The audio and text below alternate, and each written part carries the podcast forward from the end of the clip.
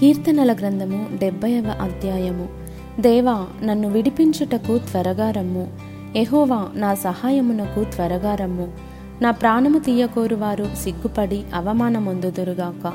నాకు కీడు చేయగోరువారు వెనుకకు మళ్ళింపబడి సిగ్గునందుదురుగాక.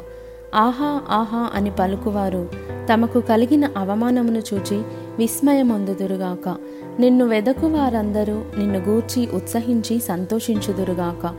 నీ రక్షణను ప్రేమించు వారందరూ దేవుడు మహిమపరచబడునుగాక అని నిత్యము చెప్పుకొందురుగాక. నేను శ్రమల పాలై దీనుడనైతిని దేవా నన్ను రక్షించుటకు త్వరపడి రమ్ము నాకు సహాయము నీవే నా రక్షణకర్తవు నీవే.